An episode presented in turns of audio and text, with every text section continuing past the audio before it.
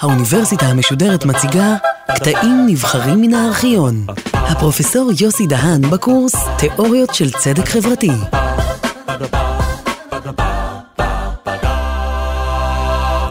היום אה, הרצאתנו תעסוק אה, בעיקרון או שני עקרונות מרכזיים בכל אה, תיאוריה של צדק חברתי, ודאי בימינו. אחד זה עקרון שוויון ההזדמנויות, והעיקרון האחר, או המדיניות האחרת, היא המדיניות של העדפה מתקנת. ואנחנו נתמקד אה, בתחום החינוך, למרות שעקרון שוויון ההזדמנויות, מדיניות העדפה המתקנת, אינם אה, מוגבלים לתחום החינוך. אה, כמובן, אה, ניתן ליישם אותם אה, גם בתחום התעסוקה. עקרון שוויון ההזדמנויות הוא עיקרון אה, מכונן אה, בתפיסה של חברה דמוקרטית, בתפיסת הצדק של כל אחד מאיתנו. והרעיון הוא אה, שהעיקרון הזה הוא עיקרון שמבטיח ניעות חברתית, מוביליות חברתית, מבטיח יעילות, אה, ולכן צריך לכונן אותו בחברה. השאלה המרכזית היא, מה המשמעות של שוויון הזדמנויות, כיוון שישנן פרשנויות רבות לעיקרון הזה. כפי שאמרנו, אנחנו נתרכז בתחום החינוכי, וההכלה של עקרון שוויון ההזדמנויות לתחום החינוך. תחום החינוך הוא uh, תחום uh, קריטי בחברה מודרנית, כיוון שאנחנו יודעים שקיימת קורלציה, קיימת התאמה בין השכלה למעמד, לשכר. מדוע עקרון שוויון ההזדמנויות uh, חשוב בתחום החינוכי?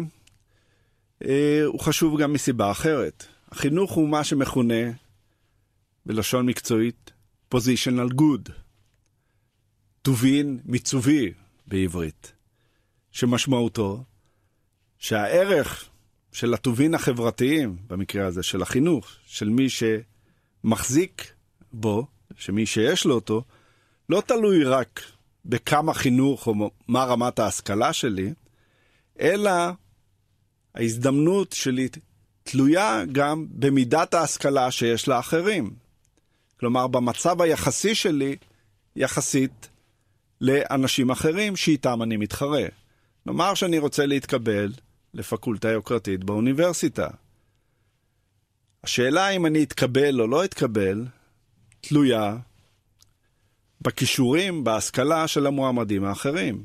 וזה מהטעם הפשוט שמספר המקומות באותה פקולטה יוקרתית מוגבל. ולכן כאשר אנחנו מדברים על שוויון הזדמנויות, אנחנו מדברים לא רק על רמה אבסולוטית של חינוך שאדם צריך לקבל, אלא מה רמת ההשכלה שלו ביחס לאחרים. ולכן השאלה של שוויון או אי שוויון היא קריטית בתחום החינוך.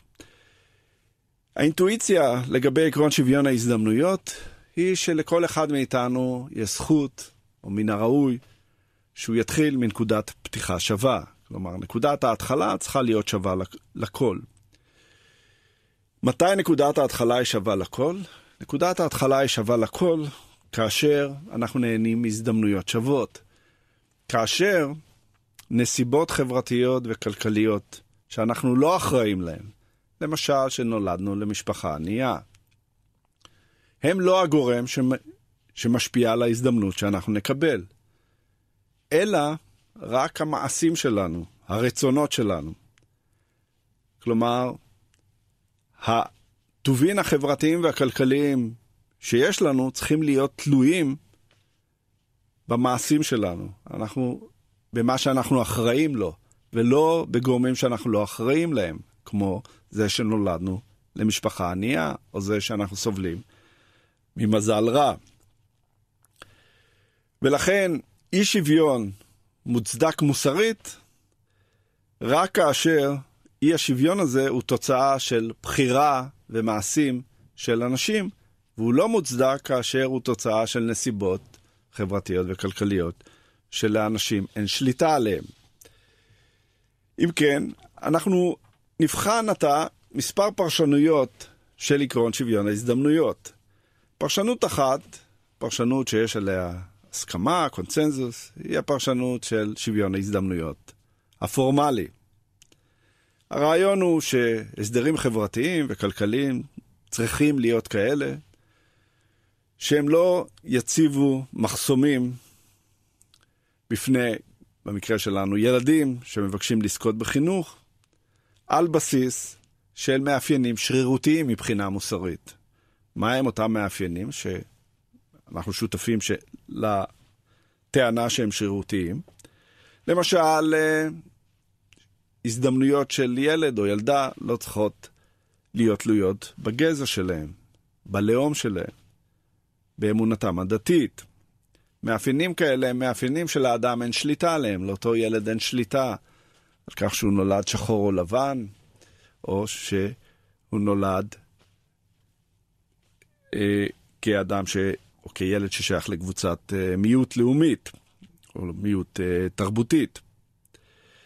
אולם התפיסה הזו של אה, שוויון הזדמנויות פורמלי היא תפיסה, טוענים המבקרים, תפיסה מאוד מצומצמת, כיוון שהיא לא מתייחסת לנסיבות החברתיות והכלכליות, שגם עליהן אין לילד שליטה. ולכן, טוענת תפיסה אחרת של שוויון הזדמנויות, על מנת להעניק שוויון הזדמנויות, על מנת שבאמת ההזדמנויות יהיו שוות, אנחנו צריכים לנטרל נסיבות חברתיות וכלכליות, שלאנשים אין שליטה עליהם. התפיסה הזו גם מכונה התפיסה המריטוקרטית, תפיסת המצוינות של שוויון ההזדמנויות. מה זה אומר שלאנשים אין שליטה על נסיבות חברתיות וכלכליות, או מה ההשפעה של נסיבות חברתיות וכלכליות על יצירת פערים וחינוכיים. למשל, הסוציולוג הצרפתי פייר בורדיה טבע את המונח הון תרבותי. יש הבדל בין קבוצות חברתיות שונות בהון התרבותי שיש לילדים שלהם.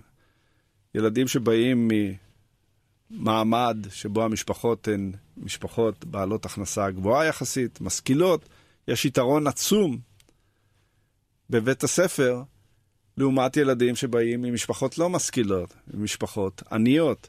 כיוון שאותם ילדים, המשפחות הפריבילגיות, באות עם הון תרבותי, עם ידע סימבולי, עם אה, אינפורמציה, עם כישורים, שמעניקים להם יתרון בבית הספר על פני ילדים שחסרים את האמצעים הללו.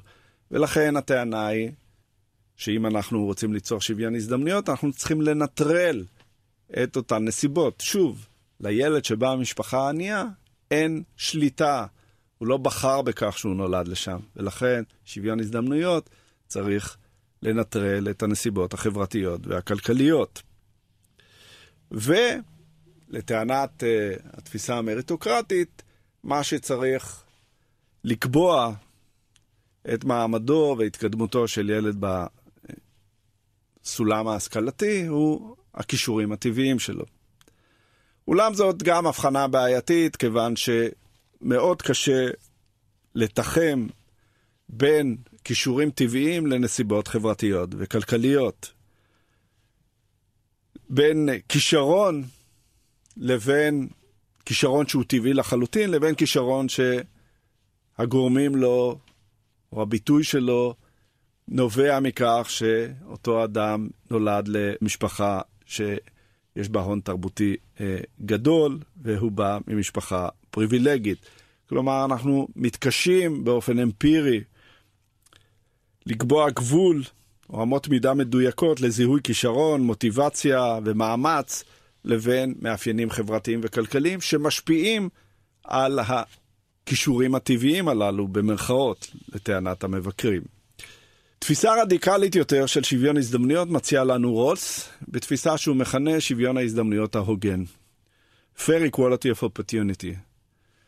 התפיסה שלו אומרת שגם כישורים טבעי לא צריכים להוות בסיס להקצאת משאבים דיפרנציאלית לטובת המוכשרים. כיוון שגם הכישורים הטבעיים שלנו הם לא דבר שאנחנו אחראים להם. אנחנו לא עשינו כלום על מנת לזכות בהם. יש איזו הגרלה, הגרלת גנים טבעית כזאת, וכל אחד מאיתנו זוכה בסל גנים מוצלח יותר או מוצלח פחות, אבל אנחנו לא אחראים להם. ולכן כאשר אנחנו מקצים משאבים, אנחנו רוצים להקצות משאבים רק ולהעניק מעמד עדיף רק למה שהאדם אחראי לו, לתוצאות מעשיו, לכן אנחנו גם צריכים להתעלם מכישורים טבעיים. ולכן החלוקה על פי רוס של משאבים חברתיים וכלכליים, או משאבים חינוכיים, תהיה חלוקה הרבה יותר רדיקלית. למשל, אנשים שסובלים מליקוי מסוים, ליקוי ביולוגי מסוים, או הם חסרי כישרון, דווקא להם אנחנו נצטרך להקצות יותר משאבים. זו תפיסה אכן יותר רדיקלית. אולם, כאשר אנחנו מסתכלים על המציאות החינוכית, אנחנו רואים מצב שבו למרות יישום של עקרון שוויון ההזדמנויות, יישומים שונים, אפילו כאלה שהם רדיקליים יחסית, אנחנו נתקלים במציאות לא אידיאלית. מצב שבו קבוצות מסוימות עדיין סובלות מנחיתות, עדיין בלתי מיוצגות בקבוצות או בעיסוקים שהם אה, יוקרתיים. למשל, שחורים בארצות הברית, למשל, ערבים בישראל, למשל, נשים, כמעט בכל העולם או בכל העולם.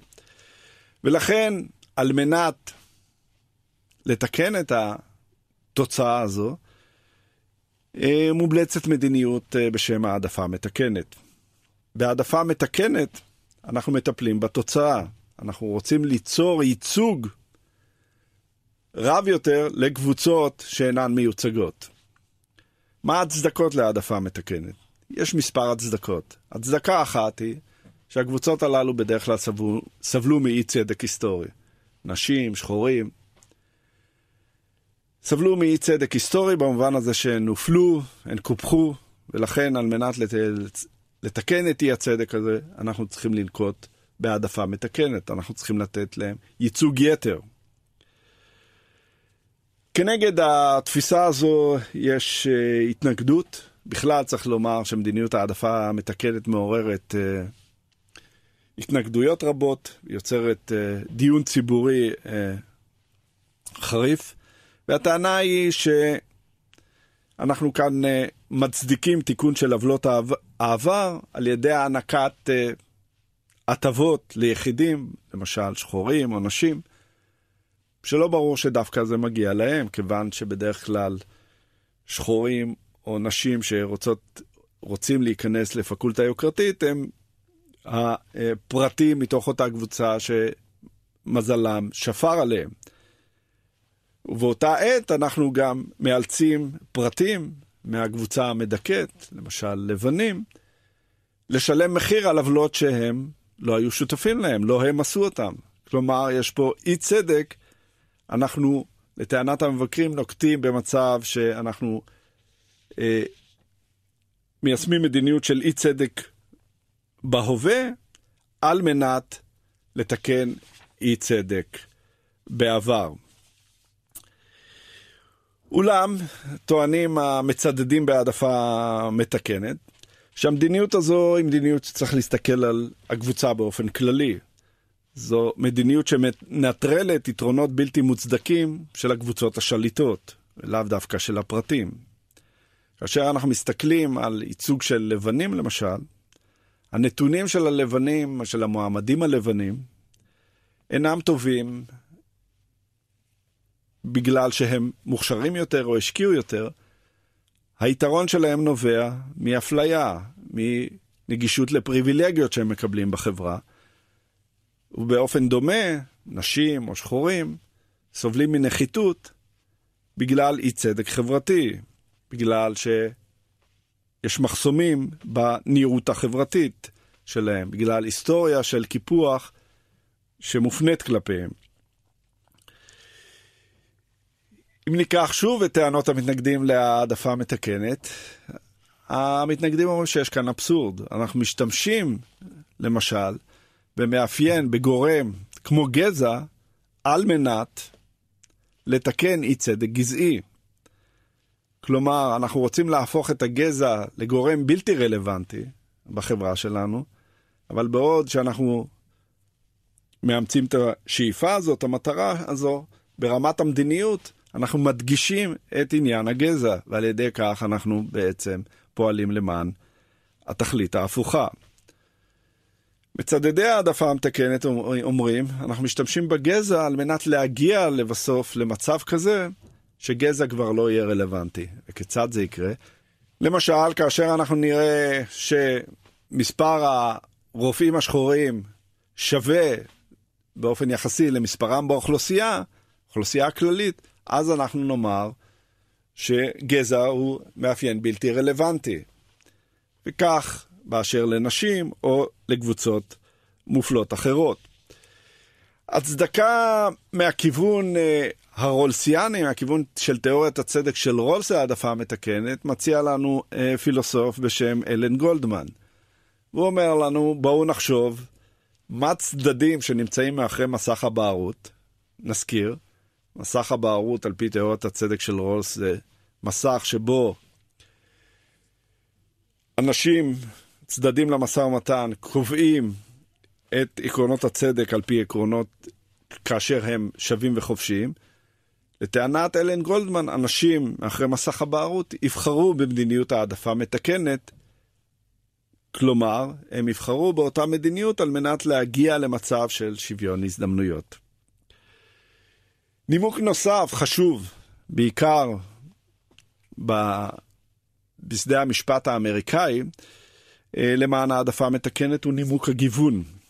לאחרונה היה פסק דין מאוד אה, מפורסם שניתן בבית המשפט העליון האמריקאי, בשאלה של אה, מדיניות של אפליה מתקנת של אוניברסיטת מישיגן, שמיישמת תוכנית של העדפה מתקנת באוניברסיטה.